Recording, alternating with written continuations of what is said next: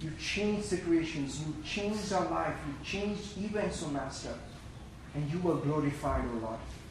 Father, I pray that even as we stand on the brink of a great new year, O Master, and we have entered into this year, Father, I pray that greater things will be there for us this year, O Master. Greater things like we've never seen before, Master. And you, you, your name will be glorified in every one of our lives, O Lord, because it's going to happen through your Spirit. In Jesus' name we pray. Amen. Uh, I was looking back at some of our notes last year, and God, God really spoke to this life team powerfully during this last one year, and I could see that. I, uh, we've been having sessions for so many years, but I could see last year was God was dropping meat after meat every session, isn't it? I mean, it was incredible. Uh, the revelation that God was just pouring out to our life. And I was like, God, thank you, Jesus. You know, you've been so good. You've been so good. And uh, and we actually started recording some of the messages last year onwards. So if anybody wants, you can you know ask for the CDs. You know, it, it has some disturbance in the background of kids crying, but you can never get that out. I tried removing the kids crying, and then everything goes. You know but hopefully technology will come around and we can get our kids out. no, you, can you hear? Okay, so uh, I need to increase our. So. So we started doing that last year, but I'm sure God is going to honor us and bless our presence of gathering together in faith and speak to us this year. And let's have great expectation. God is going to do incredible things this year. I just get a sense in the spirit. And I'm sure a lot of you all who have been praying before the year, you'll have a sense that God is doing great things. Great things in 2011. Um, just want to briefly summarize what we studied last time just brief summary. I know we might not take too much time. Just five minutes, just for somebody, for folks who have not been here last time. Last time we studied that you have to move from glory to revelation to obedience. How many of you were there that message last time? From glory to revelation. Glory is overstated so much as uh, charismatic Christians, full gospel Christians, we are always seeking after glory. The problem with glory is glory can astound, but revelation can transform. Remember that. That's why we go from service after service, from church service to church service, from speaker after speaker. We are astounded by glory and we get captivated by glory, but then you have no memory of glory, right? You walk out from the presence, and 24 hours later, it's hard to put a finger on what was it that moved me. But if you can move from glory to revelation, revelation can transform you. And that's what you need to always be looking at. And after that message, God has been speaking, God has been telling you every time you get into a church service, at the end of the service, you should quickly, quickly, before the church service ends, you should say, So, what revelation did I understand today of God that I never had before? Then you, then you really precipitate the revelation to something that you can then act on and you can live by. Otherwise, you're going to lose it because the enemy is very sharp. The Bible says he comes immediately to steal. You remember the parable of the sower sows the word. The word is, the, the operative word is immediately. Satan understands the power of revelation of the word of God so much. He's not afraid of glory. He's not afraid of glory. Now, this might sound blasphemous, but he's really not afraid of glory. But he's afraid of revelation. Because revelation, you can live by and destroy him. I'm telling you, you have to start looking at so what is the revelation out of this? What is the revelation out of this? And I'll quickly rush through because we don't have time to revisit that last message. So somebody who wants, we can always give you that CD and you can watch, hear it. But just to quickly go, why is glory not enough? It, is, it did not keep the first man from sinning, nor it can you. The first man, Adam, walked in glory with God. It didn't keep him from sinning, nor will it keep you. God's desire with, for you to walk with a sinful man is not in response to fear, but in response to walk in love. Glory to a sinful man always produces fear. Right through the Word of God. Look at it. Everywhere there was great glory, the response of a sinful man was what? Bread. He would fall on his face, he's afraid, he falls down. Moses, uh, Paul, uh, Daniel, everyone. To a fallen man, great glory will always produce great fear. And God doesn't want to beat you into a relationship and walking with fear. He doesn't want. He wants a relationship that is built on love. The only way he can do that is by not showing up in his glory. The, and we studied that. Again, this is challenging for you to understand. Look at it in a different way. Moses, when he saw God's glory, his, his statement to God was, and it's very simple. It says, Oh my Lord, I am not eloquent neither before nor since I met you. so for Moses, his stammering lips did not change before nor since. I thought God's glory in all his power should change a stammering man, right? But it didn't. In fact, Moses' own confession before God was, I have not been eloquent before nor since. So, what was the problem? The problem was not with the glory, the problem was with the revelation. Because then God went on to say, Do you think, did I not create the mouth that you speak with? See, now that is revelation, right? Now he's getting into revelation. He says, Do you think I cannot heal your mouth? But Moses keeps on getting adamant. He says, No, no, no, Lord. I want you to send Aaron. The Bible responds, and the Bible says about God in a very powerful way. It says, The anger of the Lord was kindled against Moses. Why? His glory did not transform him because he didn't have a revelation of who this God is. So that glory was useless. You see? So the problem with your healing, your prosperity, your victory is not ever God. 2010 should have let you understand that. God is not the problem. How, how many can realize that last year? God is not the problem. God is the solution. We are the problem. The problem is not there. He has rested from all his works. There is no new additional work that he has to do for you, for you to walk in victory. He's rested. He is sitting down, the Bible says in Hebrew. He's not standing up. Work is done. There was a time when he was standing up, when Jesus said, Behold, my Father and I work until this time. When? Till the day that he rose again. After that, he sits down. Now, if he's sitting down, what are you standing up for? it's like we are all, uh, we, still, we talked about it last week. We are like people who want to play in an empty stadium after the score is done. You know? God is saying, man, the game is over. You're won. What are you doing in the stadium? You're like, no, Lord, I need to, I need to get one more goal. I'm like, brother, it's done. You're won. Go home. And the enemy will always get you back in an empty stadium. Because he thinks the game is into overtime. The game is not overtime, it's a wash. It's a wash. He's defeated big time. Right? So glory, glory is no substitute for revelation. Other examples. Aaron and the 70 elders saw God face to face, and yet they built a golden calf. They saw God face to face and yet built the golden calf. Glory is no substitute for revelation. Abraham saw the Godhead in covenant and yet believed his wife Sarah for Ishmael. Glory is no substitute for revelation. Solomon saw God two times and yet made palaces and made temples for, for, for uh, false gods. Glory is no substitute for revelation. John the Baptist saw the glory of God coming down on uh, Jesus, and yet he sent disciples to Jesus and said, Are you the coming one? Glory is no substitute for revelation. The disciples on the Mount of Transfiguration saw God, in all, Jesus in all his glory, and yet the same Peter turned back and denied him and said, I do not know him. Because glory is no substitute for revelation. But Nathaniel, we studied that. Nathaniel had no glory experience. Yet, when Jesus said, I saw you under the tree, he said, You are the Son of God. You are the Son of God. He had no glory. But we also studied great examples of people who pushed past glory into revelation. Jacob. he was not impressed by God's glory when the angel fought with him.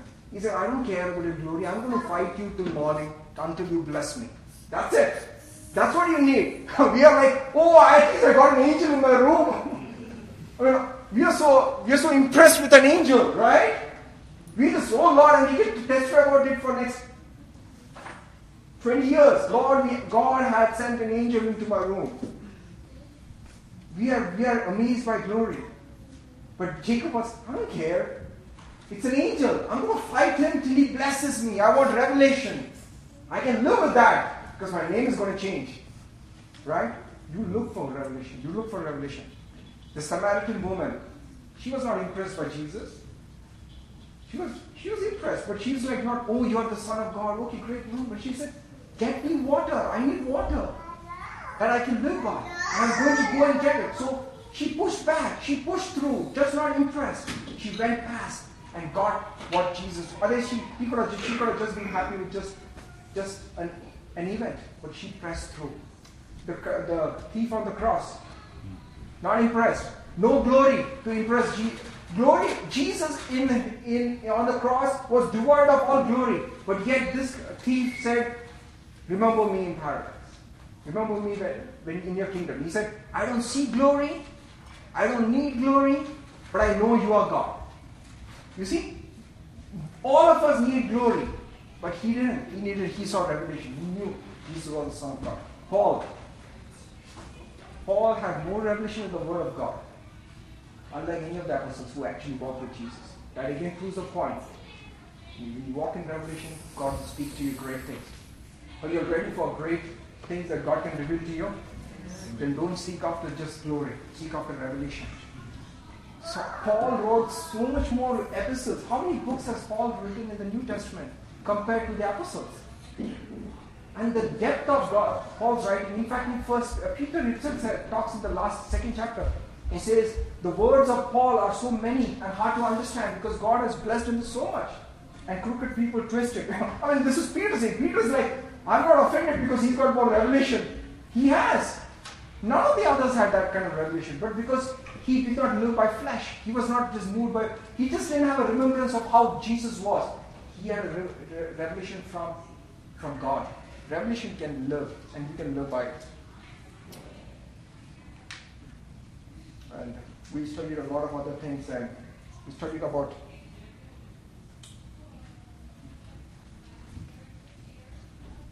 and we'll, we'll, we'll skip over a lot of the things, but some of the high points were uh, just at one point. Again, look at this how God looks at glory. Two examples. I'll quickly close with that. Moses on the mountain uh, talked to God and said, God, show me your glory, right? Even he desired for God's glory. And God shows up, shows his hinder parts, and declares his name. So every time a request is made for great glory, God declares His word. Because He values His word above glory. Because He knows that that word you can live by. What are you going to do with glory? I'm going to, I'm to give you my word and you can live by that. And He declared His name. And He said, I'm a long suffering, I'm a loving kindness, is my mercy and endures forever. See, I can live with that. I can live with that. Another example, on the mount, the same mount of transfiguration, this huge thunder, this boom, that is Jesus get transfigured. Everything passes. Now they are so impressed, they want to create a tabernacle for him, right? And Jesus totally ignores their request. And but at the end of it, what happened? A sound came from heaven saying them what? This is my son, listen to him. Even, even after great glory, the response of God the Father is listen to the word of God. Listen to the word of God. That's what I'm saying is do not underestimate the power of God's word in your life. I'm telling you. Don't just, just seek after glory. You cannot live by glory. But you can live by this word of God. It will transform stuff. It is the word is not glamorous. Let me tell you. The word is not glamorous. But you can stand on it. And because it's not glamorous, you tend to underestimate it. Uh, another example. I know this is so powerful, that's why I don't want to skip on it. Jesus says, use your faith like a servant, like you would use a servant. Like you would tell a servant, go, go, come, go, go, get what you want and come back. And the servant would do. And then the Bible says, Jesus says, the servant comes back after he does what he does. Do you sit down and serve him? No. You tell him, okay, now that you've done this, come and do this. Jesus says, use your faith like that. We talked about it. Do not have faith with drama. Seriously. Our faith has got a lot of drama associated with it. God expects you to have faith which does not have drama. Seriously. He said, expect faith to work. Now, we can't give an example. We gave a parable last week. He said, if you have a currency note, you walk into Walmart and you go ahead and do a transaction and you ask for something, do you come back to the life team and testify saying this? You know one thing, the other day I went to Walmart and I had this piece of paper on it and I gave this paper and you know, lo and behold, this guy gave this whole goods to me. Praise God, what a miracle. We never ever testify about a transaction like that. And God says, why? Marvel about the way your faith works. You, that's, that's why when, when, when, uh, the, when Jesus spoke to the fig tree and he said, You don't bear fruit anymore, the fig tree was withered. And the disciples were amazed. And Jesus said, What's the big deal? If you have faith, if you believe what you say, you can do this and you can do mountains. Every time the Bible says the, the disciples were astonished, marveled, it doesn't say as a compliment to them. You go and check. You, that's a homework. it is we who have kind of brought it down to that level. Every time the Bible talks about the disciples being astounded, it is always in reference to their unbelief. God expects you to use your faith as a currency note, as a servant. Don't, don't just don't just do the oh great thing. No, that's why many times our prayer requests don't get. Oh, you know what? I wrote prayer request like this. If if this is not hey, this is a small group. We can be transparent, correct? Okay. So we are not. I'm not pulling out people just to make fun of them, but it's the way I've asked. You know, man, if you can stand with me and you believe with me, you know what? It'll be a great miracle, and I'll testify. It see everything looks very perfect, but can you see the unbelief in this? Can you see the unbelief in this? The unbelief is, I cannot testify right now because I have to see it happen. And only if I see it happen and then it happens, then I can testify. God says, you start with unbelief. And the Bible says, if you ask and you do not doubt, you shall have what you ask. So you already started with unbelief. Now you are getting a partner in unbelief. Can you also have unbelief with me? and the Bible says, if two or two are agreeing on earth concerning anything, concerning any matter of unbelief, it will be done for them. So now you now you now you confirm the unbelief. So it will definitely not happen. Now that's why I'm very very very afraid of very afraid, I'm not afraid, very I'm always a little jittery about when people say, let the whole church now pray for this brother who is sick. Why? Because now you want all the unbelief of all the church to believe. hey, I just want two people who can believe, right? Just give me two people who can believe, who can just believe the word of God. Now, and many times those prayer requests are like, you know, nothing happens. And then we never hear a whimper about it. Because now you don't want to bring more unbelief. You know what, church? We prayed about this whole thing and nothing happened. if you're asking for prayer, ask with faith, right? Stand in agreement with somebody in faith. Uh, believe the scripture. Just because you have intense agony doesn't change situations. You have to need a revelation. Do you believe that God can heal? Yes. Do you find a person who can believe that? Yes. Then don't go to the guy who says, it is God's will you may be healed. You've already started there. You're not going to get it. The, point is faith without drama. And, and there was an example when we studied it, we don't have time today to go through it.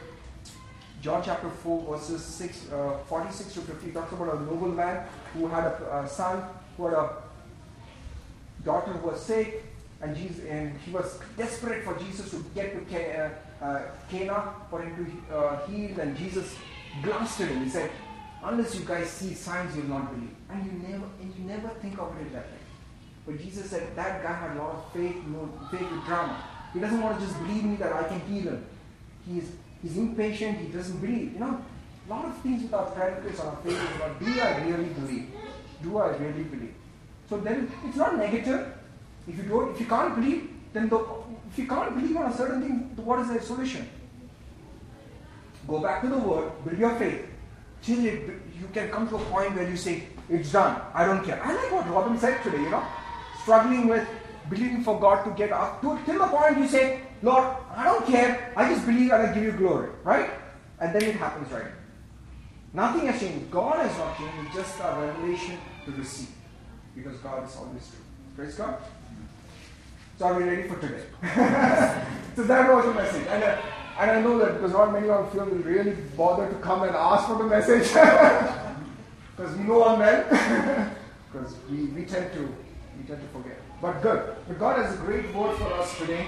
And uh, we'll quickly get into it. And I was asking God, what is your word to the life team for this coming this coming year, 2011? And God said two things. It is powerful.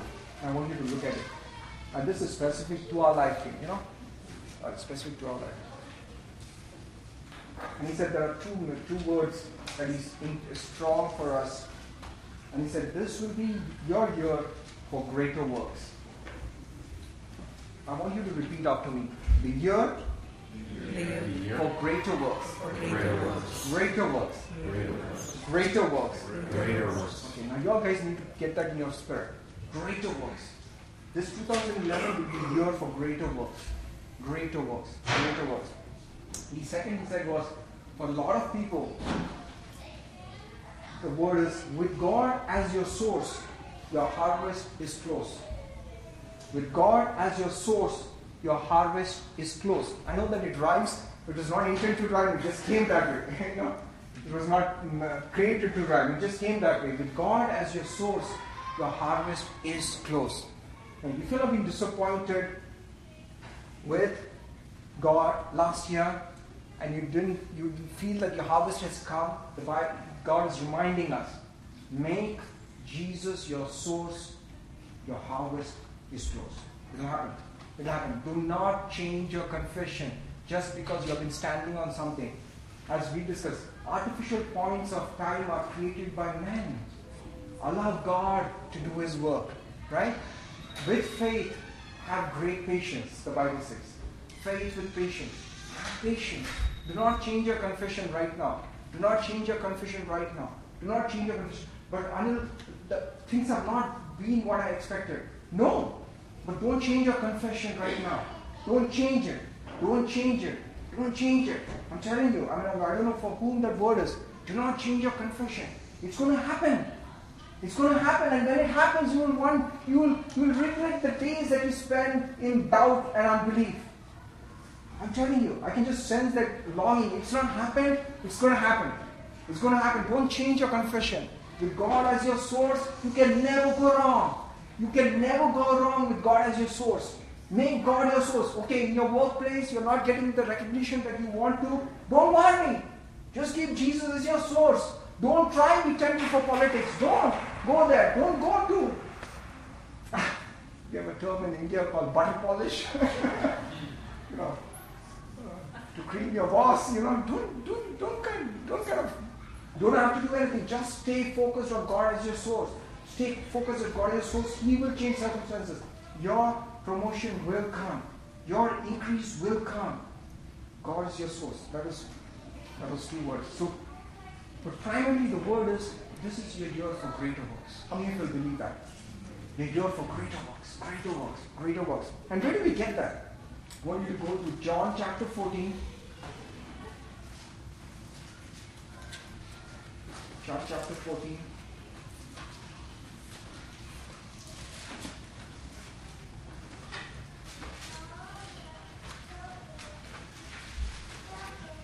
verses 7 to 11. Okay, this is an interesting transition because it transitions from the same problem of the glory problem that we studied last time.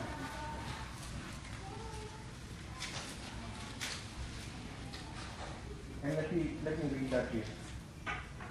John chapter 14, verses 7 to 14. Now, if you had known me, you would have known my Father also, and from now on you know him and have seen him. Now, Philip said to him, Lord, show us the Father, and it is sufficient for us. Jesus said to him, Have I been with you so long, and yet you have not known me, Philip? He who has seen me has seen the Father. So how can you say, Show us the Father?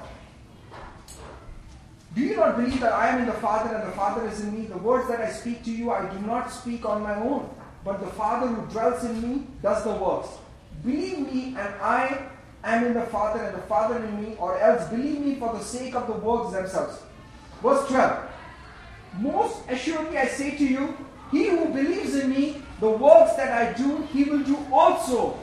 And greater works than these he will do because I go to my, my Father. Greater works. See greater works? Greater works. Jesus, now this is Jesus' red letter words. He says, Greater works than these he will do because I go to my Father. And here is a here's a very classic case of uh, Philip living with Jesus all his life, right? Uh, three years of ministry, Jesus has become very familiar. This is God that he's familiar with, but he's become familiar. Same problem that we as believers go through, right? And towards the end, Philip has the secret heart desire that he always had. And he says, Jesus, show us the Father. Now, Jesus is kind of, wow, wow, now let, let, me, let me retract.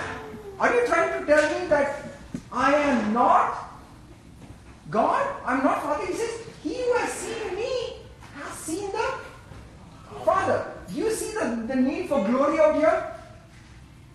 He had the words, but he was looking for he was looking for glory. And Jesus says, I am. He who has seen me has seen the Father. So if you've seen Jesus, you've seen the Father. How would God the Father operate in this world? Look at Jesus. In fact, Jesus goes on to make some uh, astounding statements. And think about it. He says, Every word that I speak on earth, I, it is not what I speak, it's my Father speaking. Have you thought about it? Every word that Jesus spoke on the earth was his Father speaking. In fact, he goes on to make another statement. He says, The works that I do, it is my Father doing. In fact, in another place, he says, I only do the works that I see my Father do. So, how was Jesus operating? Jesus was seeing in his spirit something that the Father does. Immediately, he gets and does the same thing. Easy for him. You know, that's the secret. How you can walk in greater works. If you can start seeing and responding to the Holy Spirit. Just watch him do it. See in your spirit that he wants you to do something, just go ahead and do it. Copy it. So you don't have, you're not into this great sense of you know, what is the God's will of me? No, no, just be open. When you start doing one small things at a time, it becomes easier. It becomes easier. Because then you will sense me. I like once I was talking to Biju and Biju was telling me, said, I only do what the Holy Spirit now tells me to do. I like that. That is maturity. I like what the Holy Spirit is saying. I'll only do what He says. Small things. Small things. Uh, uh, there was this preacher, oh, called, Lulu had shared with me last week, and he said, uh, Winston. Miller? Miller, you have? Winston? Bill Winston. He was talking about a testimony, and this is powerful. He said one of his days he was uh, he was flying out, he was going into a jet. Uh, he was going, he was, he was about to leave for a trip. Yes. Oh, it's Kenneth Copeland talk. Okay, this is this is an interesting example that Kenneth Copeland talked about. He said he once he had he had to he, he had a he had a situation where he had to uh, go fly out to a place and his pilot calls him and tells him that the door is not opening up. These are mechanized doors. And he said, the door is not opening up. And uh, so his immediate reaction was he, he, he started talking to God, and this was his talk. And he was, this was sharing in one of his interviews with Bill Winston, and this is amazing. This shows how we need to respond many times. and he was asking God, God, what should I talk to the door when I get to it? Tell me what do I tell the door? You see that? Tell me what do I tell the door? You see the response? Our response to things, because Jesus said, speak to the mountain. Don't come to God and tell me, remove the mountain. So now your question to God is, God, what do you want me to speak to this mountain? Because whatever you say, I will speak. And in fact, he said, he, God told him, speak this to the door. And before he reached the plane, the pilot calls back and says, you know what? The door just opened. Do you speak to trees? 2011, the time to speak to trees. Do you speak to cars? 2011, time to speak to cars. Do you speak to your job? 2011, the time to speak to your jobs. Do you speak to your relationships? 2011, the time to speak to relationships. Why? Because we have Jesus as a pattern. Because Jesus, God told him to speak, he would speak. He would do exactly what his father did. And you have to do that. Everything doesn't need to be prayed for, doesn't it? Many things need to be spoken. Many things need to be spoken so you can you can save time. Save time. Time is important, right? Time is important. You can save a lot of wandering. 40 years is a long time. if you, if you can just if you can just listen and walk. Listen and walk. Seven day journey, right? Seven days, right? We get 40 years. Because we want to not listen and listen. We always thinking that God's ways are the laborers, God's ways are tougher. God's ways are not tougher. God's ways are clearer and paths are straighter. The Bible says He will make your paths straight. That's His word. His paths are straighter. It's our mentality that God's ways are tough because we don't know the word. We meditate on the word till it becomes a reality. Uh, his ways are easier. Because Jesus, Jesus said, my, my yoke is easy and my labor is light. light. That's not our idea, it was God, Jesus' idea. Okay. Now coming to the point. And verse 12. Most assuredly I say to you, he believes in me, the works that I do, he will do also greater works than these he will do, because I go to my Father. Now, we have been living so many years just trying to do the works of God, forget greater, right? I mean, Father, just allow me to just do your works. I mean, let's talk about 20%, Lord. Just let me do 20% of your works. Right here, Jesus is making a demand. He says, You can do greater works than this. And in fact, he says, Because I go to my Father. What changed? What's changed? I would have Jesus in my 1401 dynamical drive anytime. But Jesus says, No. It is better for me that I'm here and you're there. Now, if Jesus says so, it is true, correct? Whether I like it or not. It is good for Jesus who is right now in heaven with the Father for you. It is good for me. I don't understand it, but Jesus says it is good for me. Now let's let's break down and understand why is it good for Jesus to be there. Anybody? Two reasons that come to mind. Number one is making intercession for us. Okay. Okay. And the second reason is because of the Holy Spirit. He sent the Spirit. Yes. Yes. Talk about a force multiplier. The Holy Spirit is a force multiplier. Jesus could only do what he could do in a geographic proximity to his humanity. How many of you have realized that? Have you studied the scripture? Nothing happened away. It always had to happen in proximity to him. And this is so interesting, and you have never seen this. I, I, I don't see. You have not seen it, but I have never seen it. Let me give you an example. See the power of the. We don't realize the power of the Holy Spirit in our lives. We have underestimated the office of the Holy Spirit like nothing. Of all the Godhead, the Holy Spirit is the most underestimated and the most trampled on and the most mm, not valued. And it's not a good thing. It's not a good thing for us because it is to your advantage that I am going, to Bible says. So we are obviously there is some disadvantages to not valuing the office of the Holy Spirit, right? Okay, let me give you an example. How many of you know Jesus walking on the water? You know Jesus walking on the water? I, have never seen this before. And this time I was preparing uh, this week, Mark chapter 6, verses 45 to 52.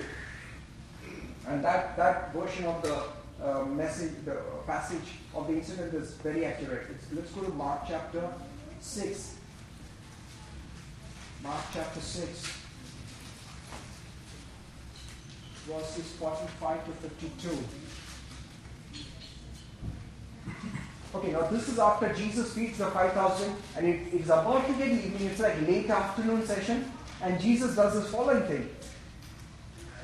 Verse 44. Now those who had eaten the loaves were about 5,000 men.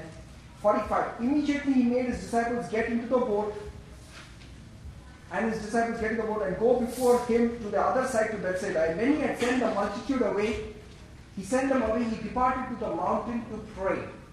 This is late afternoon. Verse 47. Now, when the evening came, the boat was in the middle of the sea, and he was alone on the land. So, where was Jesus? On the land. On the land where? On a mountain.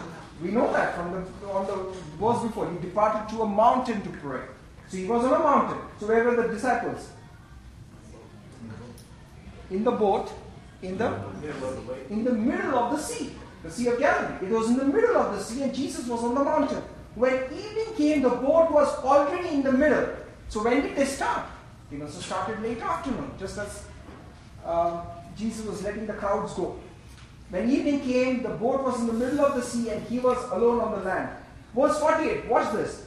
He saw them straining at rowing. What time? When did he watch them straining? Evening. Evening. Evening. It's evening came, they are in the middle, and Jesus saw them straining at rowing, for the wind was against them. Now, about the fourth watch of the night, he came to them. So Jesus sees them straining in the middle of the lake. What time? Evening. That's when they're in the middle of the lake, they're straining. Jesus saw them. What took Jesus time to the fourth watch to get to them? You know what the fourth watch? Biblical scholars, fourth watch? Correct. Three o'clock. 3 o'clock. 3 to 6 a.m. is the fourth watch. So, it is the fourth watch when Jesus is walking to them. Question Why wait when your disciples are straining in the evening?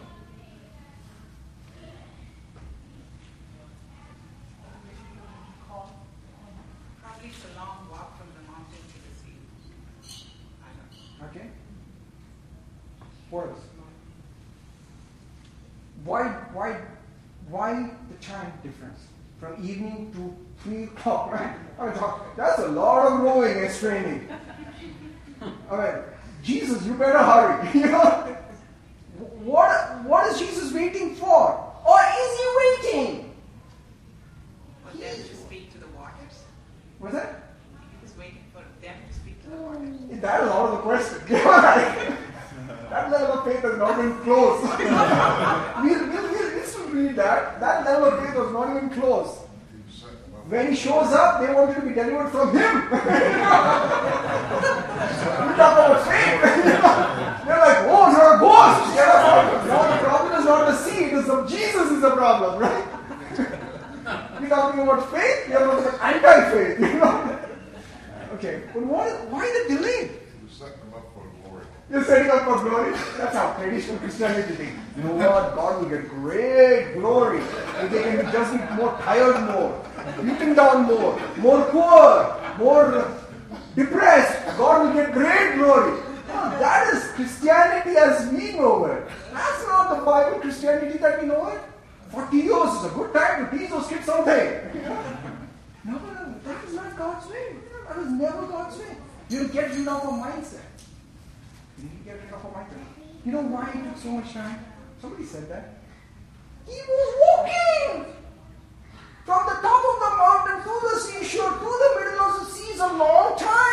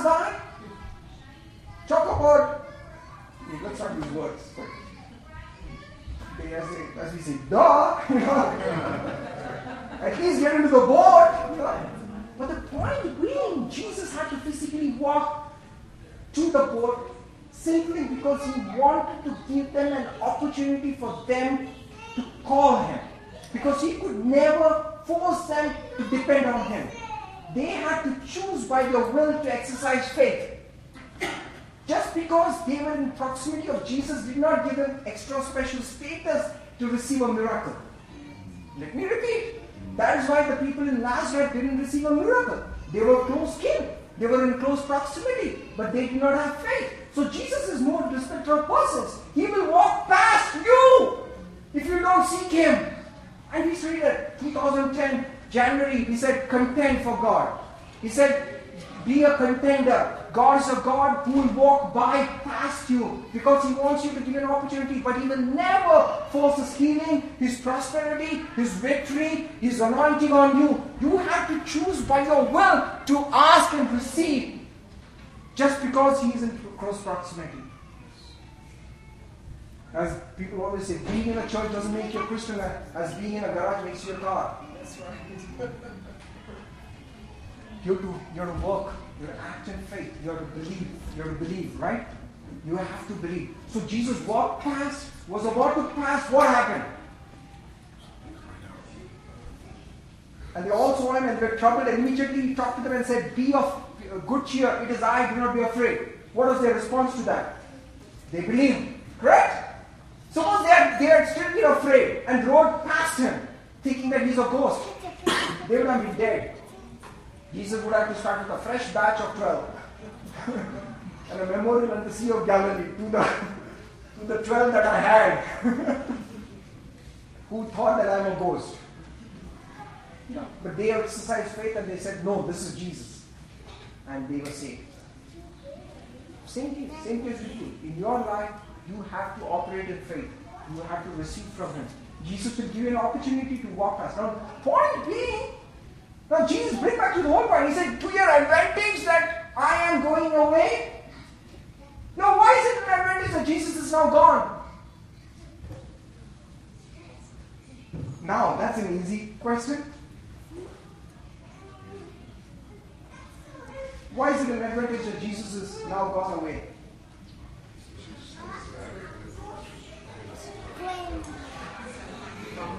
So now what happened? Now let's take a situation today. You're in the middle of Galilee. You're straining against the waves. And the waves have come. What happens now? What happens now? You call upon the Lord right away. Why? The Holy Spirit is out there right now enforcing the victory. And you say, No, it has to stop immediately. The Holy Spirit acts on your behalf. You don't have to waste time. Jesus doesn't have to walk down. You don't have to spend time struggling. Jesus says, It is to your advantage I'm going away because I can send the Holy Spirit out to you. You can receive in your time of need when you have need. Amen? Anytime, anytime. You don't need my physical proximity. It's far better that I'm gone because the Holy Spirit will enforce it. Let's, let's quickly go back. John chapter 16, verses 7. John chapter 16, verses. John chapter 16, verse 7. Nevertheless, I tell you the truth, it is to your advantage that I go away, for if I do not go away, the helper will not come to you, but if I depart, he, I will send him to you. Now, verse 8. When he comes, he will convict the world of sin, of righteousness, and of judgment. How many of you have heard that verse before? Convict the world of sin, righteousness, and judgment. And I've never understood it. I'm like, Jesus, how are you convicting me of sin, of righteousness, and of judgment? And then you look back and break it down. Look at it.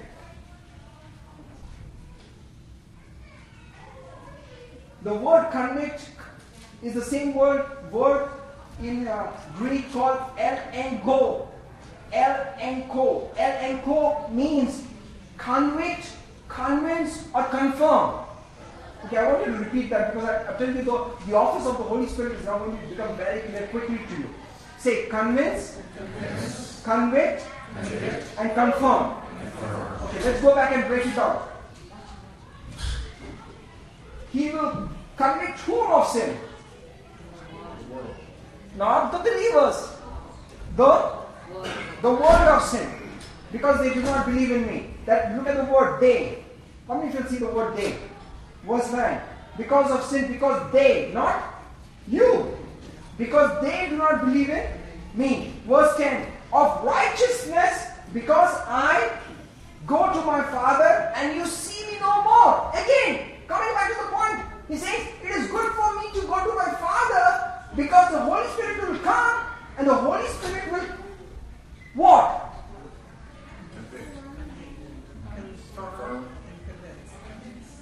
So what will be the word there? What will he do to believers? Convict of righteousness? That doesn't make sense. Confirm righteousness? Convince. Righteousness. I'll tell you why that office is so powerful for believers. The only, the main problem with, as a believer in receiving the greater power to do greater works is this. You are constantly thinking that you are not righteous. You are constantly thinking that you are not worthy. You are constantly thinking that you are not up to the mark with God. And because the Holy Spirit comes to you, He will say, No, you are righteous. You are holy. But tell me, let me tell you this. It is the job of the Holy Spirit to tell you that you are righteous. Why is it important? Because without knowing that you are righteous, you can never receive anything from God. Every time you sin, you can fall under uh, guilt trip and you will never walk up to do the works of God. And the Holy Spirit has been sent specifically to convict you of righteous, of convince you of righteousness. The third one, of judgment, of confirming judgment on the enemy. Every time you pray, every time you seek healing, every time you cast out demons, guess what? Who is doing the healing? Who is doing the casting? The Holy Spirit is confirming judgment. So I want you to remember this. Convict the world of sin, convince the believer of righteousness, and confirming judgment on the enemy. That is the office. Can you imagine if that office was not available? How can you live as a, a victorious Christian life? How can you live as a righteous life? How can you how can you live as as a child of God who can do the greater works? Uh, if you can go to Romans chapter 8, verses 14 to 16, the Bible says, The Spirit bears witness with our spirits that we are the children of God. And if children, heirs of God, and not and heirs along with Christ. The Holy Spirit bears witness with your spirit. So there are two spirits there, that verse. Romans chapter 8, verses 14 to 16. So what are the two spirits? The Holy Spirit bears witness with my spirit. Now say the Holy Spirit, bears witness with my spirit. Why does the Holy Spirit need to bear witness with your spirit? That you are the child of God. Why? Why? Because we are more in agreement? Why? Two, because God is in the midst. Uh, yeah, so the point is, why does he have to bear witness with your spirit that you are a child of God? Because your spirit will constantly keep telling you that you are not a child of God. You know, the biggest problem as believers in walking in the power and greater works, the biggest problem, the biggest problem, this is this is God telling I'm telling you. He's saying the biggest problem in believers not walking in victory is because they feel that they are not righteous. Telling you, the major problem as believers is I am not worthy. I am not righteous enough. I am not worthy enough. I am not righteous enough. So what happens? The enemy robs you of a lifetime of greater works. Let me repeat to you. Your righteousness has nothing to do with the righteousness that the Holy Spirit is bearing witness of. What righteousness is He bearing witness of? That I'm in right standing. What's that? That I'm in right standing with God. Correct. What righteousness is He bearing witness of? If you are a sinner, how can you bear witness with your spirit that you're righteous? He's saying, I don't care about your your deeds. I want to first declare that you're just. And from that will flow your acts. And now this is powerful. And this is the whole point of the message today. The message is God wants you to get out of works into grace. I just interject something right there? What you're saying is a good example that I would interject right there is with Peter. When Jesus spoke with Peter, at- he went back to him because Peter thought, "Hey, I messed up. I I denied him. How could I be worthy?" So the Lord went back purposely with him to bear witness that I called you. And so that is a good example because that is true that we are all, always evaluating our sin and think that we could not be used because of that. Amen. Amen. I, I wish I had time. I'm telling you. You know how tough it is to be righteous? You guys, me guys, me guys, we don't know how tough it is to be righteous because this word is so loosely used. We don't realize how tough it is to be righteous. Let me give you an example of how tough it is to be righteous. I want you to go to Matthew chapter 5. Somebody read loud, verses 17 to 20. Matthew chapter 5, verses 17 to 20. Do not think that I came to destroy the law or the prophets. I did not come to destroy, but to fulfill. For surely I say to you, till heaven and earth pass away, one jot or one tittle will by no means pass from the law till all is fulfilled. Whoever therefore breaks one of the least of these commandments and teaches men so shall be called least in the kingdom of heaven. But whoever does and teaches them, he shall be called great in the kingdom of heaven. For I say to you that unless your righteousness exceeds the righteousness of the scribes and Pharisees, you will by no means enter the kingdom of heaven. Okay, do you get that? Now, this is righteousness by God's standards. He says, You break one small law, you've blown it. You've blown it. You just don't get in. You just cannot get in. You have, he says, unless your righteousness exceeds the scribes, you cannot even enter the kingdom of God. He's talking about righteousness that can get you into the kingdom of God. He says, You, you just can't make it. You can't make it. Me give you an example. John the Baptist. Matthew chapter 11, verses 11. And I'll, I'll go quick because we don't have time. We'll go quick, so you take the notes down. Matthew chapter 11, verse 11. And he's talking about John the Baptist. John the Baptist, Jesus said, was the greatest prophet of all time. How many of you know that? He said, the greatest righteous man that has ever lived. And yet Jesus says, in Matthew chapter 11, verse 11, he says, I Assuredly I say to you, among born of woman, there is no one that is greater than John the Baptist. Born of woman, that pretty much covers it, right? Unless if you're born of Star Trek or some, some alien species, so born of woman covers it, right? Covers it. Among born of woman, there is no one greater than John the Baptist. Now, who says it? Jesus. Jesus. God says it. Of born of woman, there is no one who is greater than John the Baptist. So if your if your righteousness so, and then he makes a statement. And then he says, He who is least in the kingdom of God is greater than John. Oh, now tell me this. Now explain that to me. You said among born of women there is no one greater than John the Baptist, yet the least in the kingdom of God is greater than John the Baptist. How do you explain that? He says, the righteousness that comes upon you by virtue of you being in the kingdom of God is greater than the best things that John the Baptist ever did. I mean, are you glad for that righteousness? I am glad. Can you imagine somebody says, man, all that John the Baptist Baptist did, that poor guy suffered, right? He suffered for God. He was out in the wilderness, eating locusts and fasting and doing the will of God. And Jesus says, I'm going to give it to you. But not only you, I'll give you so much more. Because he says, the least in the kingdom of God. That means the guy who just made it, just made it into the kingdom of God is greater in his righteousness than John the Baptist. Are you glad for that righteousness? Can you use that righteousness?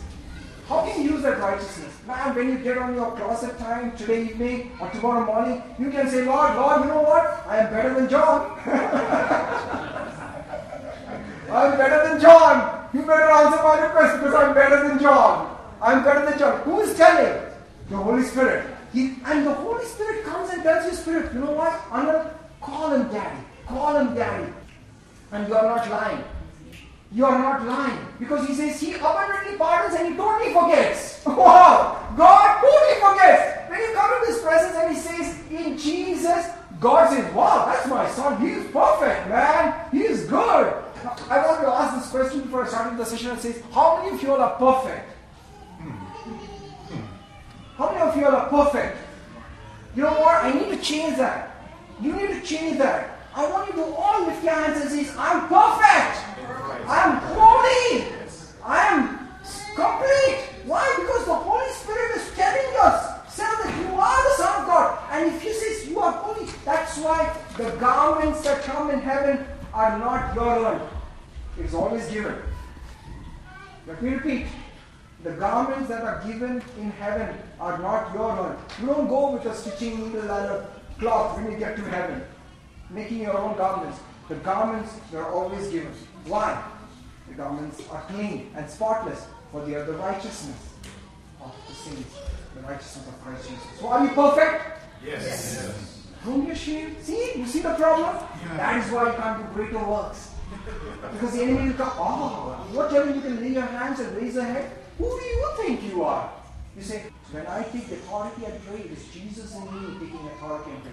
So it's my authority. You see, now you can do greater works because it hits at the very heart of the deception that the enemy is stopping you from doing greater works. The Holy Spirit, the Holy Spirit, the most misunderstood office of all time, bears witness to your spirit, saying that you are the Son of God. Are you perfect? Yes. I am John. I'm better than John. I'm better than John. I'm better than John. I can pray. Therefore, will your prayers be answered? Yes. Because the Bible says the prayer of a righteous man availeth much. So who is righteous? I am righteous, Lord. So you say, no, Lord, until I've sinned. Get on your face, repent, and come back and take on and put on the righteousness of Jesus. Repent, put on, repent, put on. Can you repeat? Repent, put on, repent, put on. You have to put on Jesus. What do you think you can get? Now let me, this is. And, and I think I would stop out here because we then lose the whole train. Uh, let me give you an example. You remember the story of the rich, not the story, the incident of the rich young man who came to Jesus. And you always thought that the rich young man's problem was wealth, correct? Right? Right? The rich young man's problem was not wealth. The rich young man's problem was goodness. Because the way he approached Jesus was the first question to Jesus was, how many of you know that? Mark chapter, Matthew chapter 19, verses 16. Well, I wanted to quickly go there because it's such a powerful example of what we're trying to drive at. Matthew chapter 19, verses 16. Now behold, one came and said to him, Good teacher, what good thing shall I do that I might have eternal life? Look at it. He just started off. He started off on the problem, right? And what is the problem? The goodness problem. The goodness problem can never get you anything in your life. He started off by saying, Good teacher, what good thing shall I do that I might have eternal life? And Jesus immediately responded. Because Jesus has the Spirit of God. He's discerning. He says, What? Why do you call me good? No one is good but one that is God. But but but but Jesus, you're good. You ask question? Why is Jesus asking that question? Why do you call me good? Wasn't Jesus good? So why is he saying to him, why did he call me good? Because he was thinking that he was good. So if I am good by the God standards that you think you are good, I am not that good. I am not that good. In fact, Jesus was waiting for an answer. The answer to the, of the young man to Jesus should have been what? I know you are good because you are God.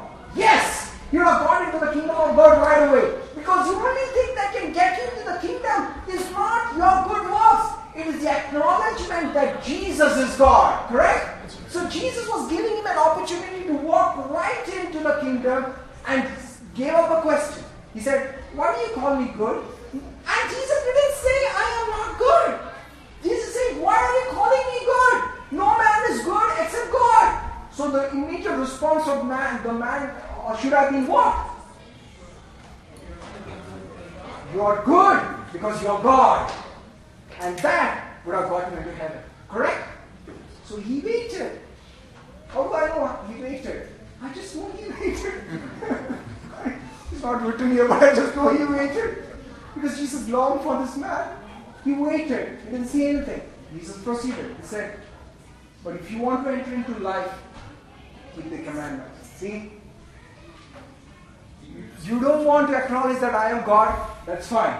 Then you have to come by the way of all men. Come by works. So let's start with commandments, okay? Let's start with commandments. Have you kept this? Have you kept this? He said, Yes, Lord, I kept this. Yes, Lord, I kept this. And Jesus said, Okay, let me give you a simple test. I'll give you a simple test, right? Because the Bible, the word says, love your God as love your God with all your heart, with all your soul, and all your mind, and love your neighbor as yourself. That's a part of the Old Testament, right? So you love God, right? You did all the commandments. So why don't you sell all that you have, give it to the poor, follow me? So it means both the commandments, you love your neighbor as yourself, and you follow me. That means you are God, you love you love the God with all your heart. Immediately he was offended, correct? Immediately he was offended and he passed. And Jesus says, and then the response of the disciples was what? And Jesus says, then he makes the statement that it is hard for a rich man to enter into the kingdom of God. It's easier for a camel. He goes on to make that statement because he was offended. He was offended. Was rich man, is it difficult for a rich man to get into the kingdom of God? No. How, how more easy or how more difficult is it for anybody to get the kingdom of God? Because getting into the kingdom of God is not related to your wealth. It is related to the acknowledgement that Jesus Christ is the Son of God. What is that to do with wealth? What is Jesus saying? And look at the response of the disciples. That is amazing. He says, verse 25, when the disciples heard it, they were greatly astonished, saying, Who then can be saved? Now, this is so funny. Christianity has so much changed over these years. Now it will be, it will be, now since he can get it, I can get it because I am poor. You know what? I am poor. I'm very poor. you know? Because Jesus just said that rich man cannot get into the kingdom of God, then I can, because I am poor. But the response of the disciples were, who then can be saved? Because in those times, which is rightly so, if you are righteous, you're doing the works of God, you will be fruitful and you will be blessed. And here was the disciples seeing a man who kept all his law, he kept all his commandments, he was fruitful, and God had blessed him. And yet, Jesus says he cannot make it. He cannot make it. He cannot make it. The standard of righteousness in, in the kingdom is very high. The standard of righteousness in the kingdom is very high. But Jesus says, if you can receive me, you are my spirit, you can walk. You can ask anything that you want, and I can give. Remember the rich man, the king and the wedding? How many of you remember the king and the wedding? And there was this one guy who did not wear the garment, wedding garment, and the king told one thing. He said, bind the man head and foot and throw him into outer darkness. Now let me tell you, I've, I've been through a lot of fashion accidents, but that's a lot of punishment for a fashion accident, right? Bind yourself and throw you into outer darkness just because you didn't wear a garment. Jesus is not really talking about an act. a garment? He's saying that if you want to get in, you want to perform, you want to do, you have to wear my garment. Come in with my works. Come in with my works. My works are sufficient. My sufficient. My works are sufficient. Remember the vineyard workers? Where the master calls different workers at different times and gives them the same wage? What was that about? That was telling you the point that work, now let me repeat, work is just an excuse to getting you blessed in the kingdom. I want you to go back and meditate on it. It is not as if that the vineyard workers wanted a lot of work done. What if the guy who came in the last minute do anything extra? No. But he wanted to show how liberal and generous he is. In fact, he made a statement. And he told one of the guys who complained, he said, I came in early morning and yet you give me the same denarius.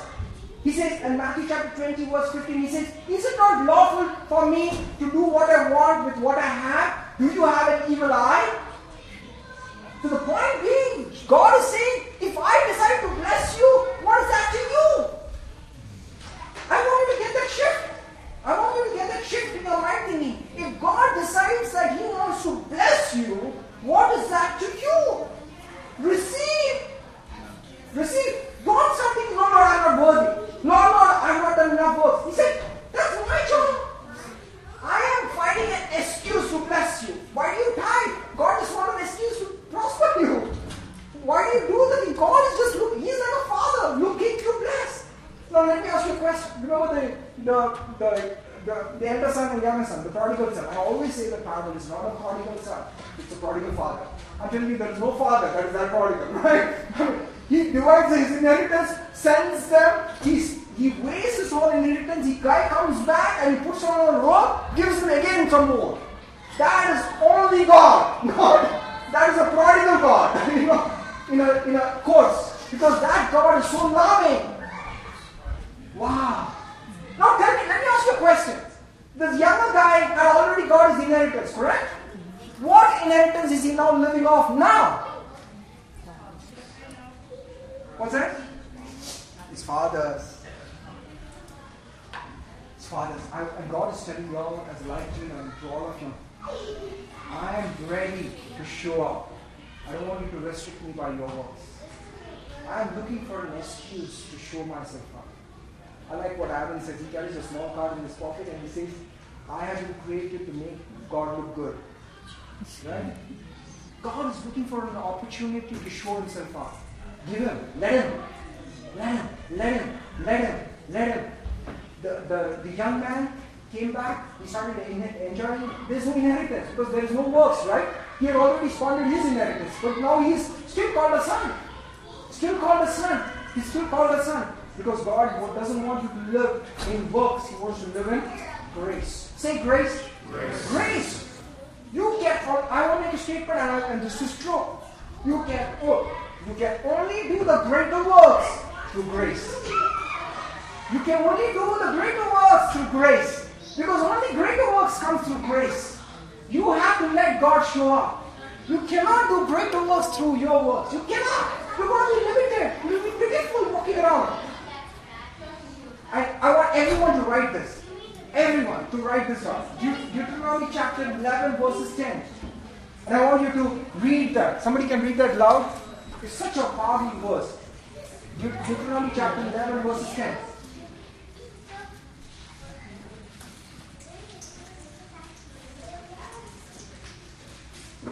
Deuteronomy chapter 11, verses 10.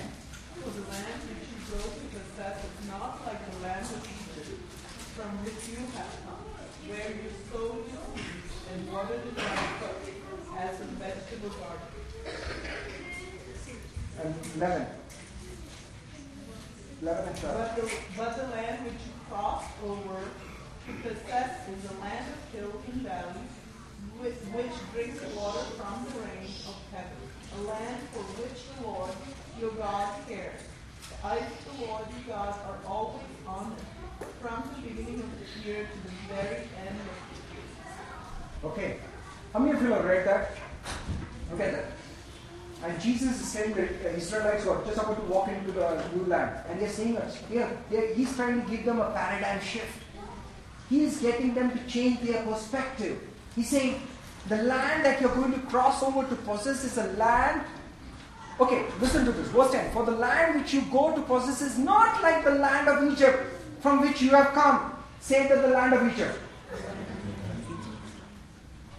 From where you have come, where you have sown your seed and watered it by foot as a vegetable garden.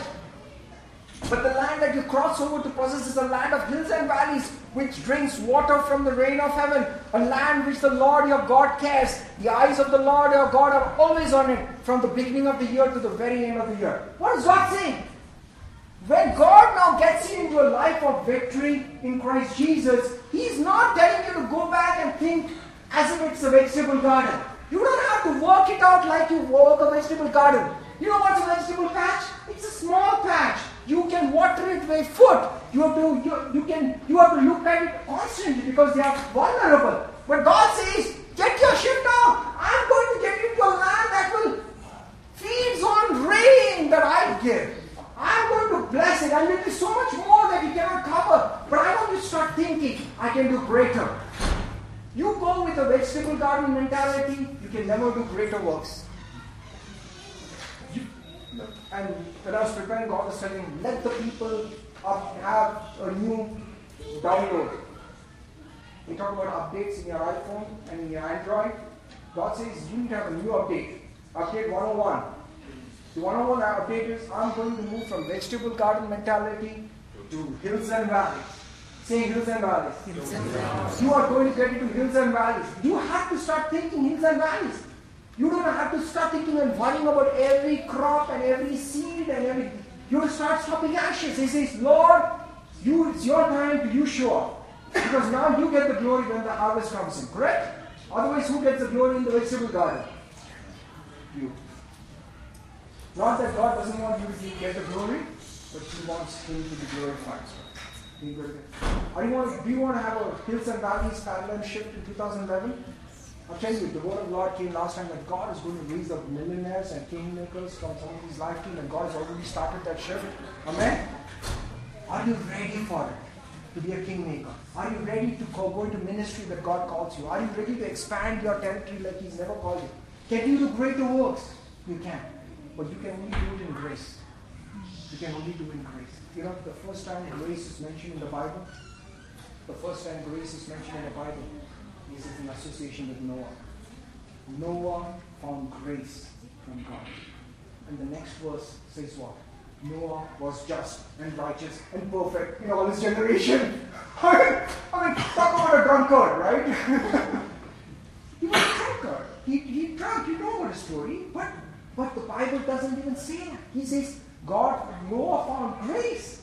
And God declares him righteous. He's just. He's perfect in all his generations. Because when grace comes, God doesn't see sin.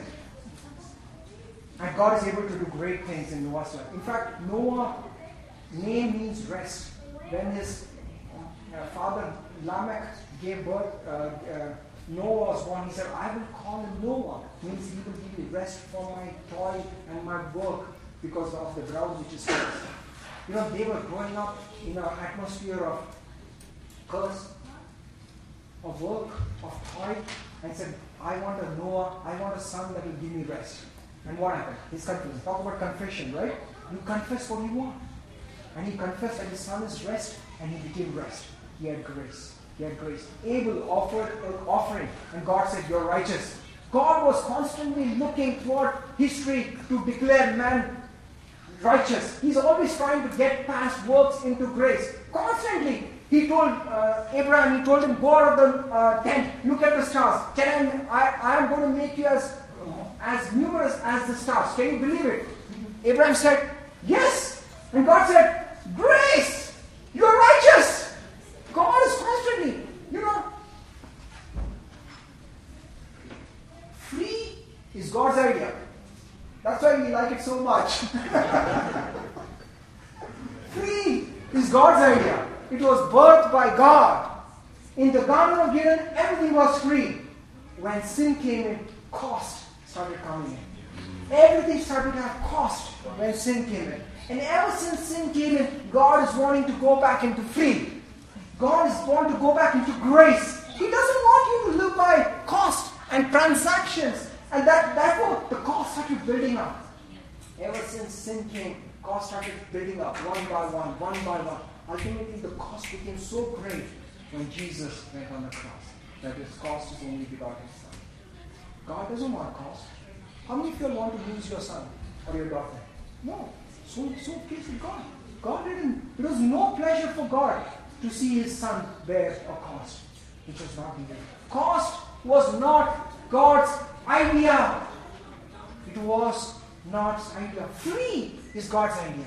That is why he said, He who freely comes, I will give him the waters of life. You know how the Bible ends? Revelation, the last chapter says, Freely. You know that God brings the chapter back. I want you to go back, Revelation, the last chapter. Go back to the last chapter. Free comes again.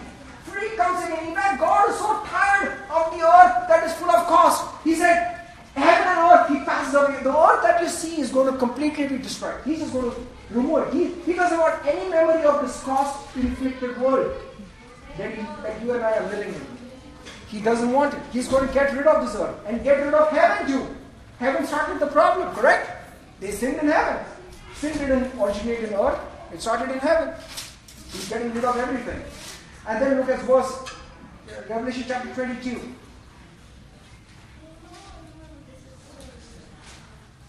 Verse 7. What is that? No, not this. 17. What does it say? The Spirit of the bride says, Come. And let him who hears says, Come. Let him thirst come. Who desires, let him come. Let him take the water of life freely. Anybody who wants, come. Get it. What do you want? Come. If you want more, come. Come. Learn to expect great things from God. Because it's not by your works, it's by His righteousness. Come, freely come, freely come. Jesus says, freely I have received, freely give. So you can give. In fact, there's one more. Jesus was washing the feet of Peter. And Peter said, No, Lord, don't wash my feet. I'm not worthy. And Jesus said, If I cannot wash your feet, you cannot have no part in it. Immediately Jesus, Peter says, No, wash my head.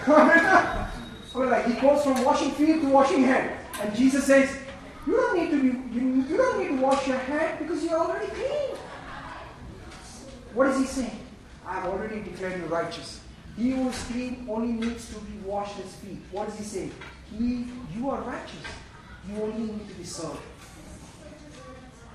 Are you willing to let Jesus serve you? That's that's a blasphemous thought, right? Jesus washing your feet. There is a false humility, false humility that is built around I'm not worthy to receive Jesus' power in my life. It is almost like saying, that Peter said to Jesus, sounds spiritual, sounds nice, sounds very humble. Oh Lord, how can I be worthy for you to wash my feet? And Jesus gives a very strong remark. For all you traditional minded Christians, he says, if I cannot wash your feet, you can have no part in me. What is he saying? Why? Because if you do not allow me to wash your feet, I'm sure you will not wash your neighbor's feet, your brother's feet. If you are ready to allow God to serve you, you will be ready to serve others because it is not about you in the first place, correct? You know why you are not ready to serve? Because you are not allowed God to serve you. You, know don't, you don't have a revelation of how good God is.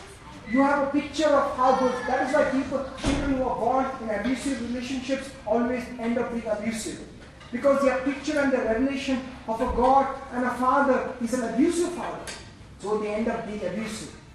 But the God that who says that every good and perfect gift comes from me, and in me there is no shadow of turning. He wants you to have a revelation of how good He is. Then you can be served. Then you will serve. Right? You have no false humility. God says greater things you can do this year because of grace. Because of grace. Because of grace. How many are ready to do greater works? It is not about you. If you just allow Him, He will show up. And He will show up. He will, he will multiply you. He will prosper you. You have uh, thought about being a millionaire or a multi-millionaire for the kingdom of God? It's not a bad thought. If you use the wealth for the kingdom of God, and if you're ready, God is ready to pour out. He wants you to be a good steward of the things that He's put in your life. He's ready. Do you want to live in perfect health? People have always said, no, this kind of diseases cannot be healed. Whose people? Jesus says, I will heal you because I am a healer. I am a healer. If you can walk in grace, you can walk in grace, you can do greater things. And Jesus says, Let my Holy Spirit bear witness with your spirit that you are blessed. You are the Son of God. The Son of God. Amen. Remember, free is God's idea. Free is God's idea. Are you ready for greater works? Amen.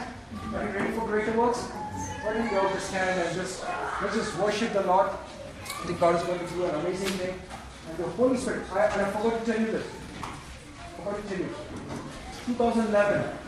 Partner with the Holy Spirit. I want you to repeat after me. Partner, with the Holy Spirit. Holy Spirit. Praying in tongues. Praying in tongues. Partner with the Holy Spirit. Let that spirit grow. And more and more the Spirit keeps telling you that you are the Son of God. You are able to do great works. Amen? It's not good. How many of you are perfect? How many of you are righteous?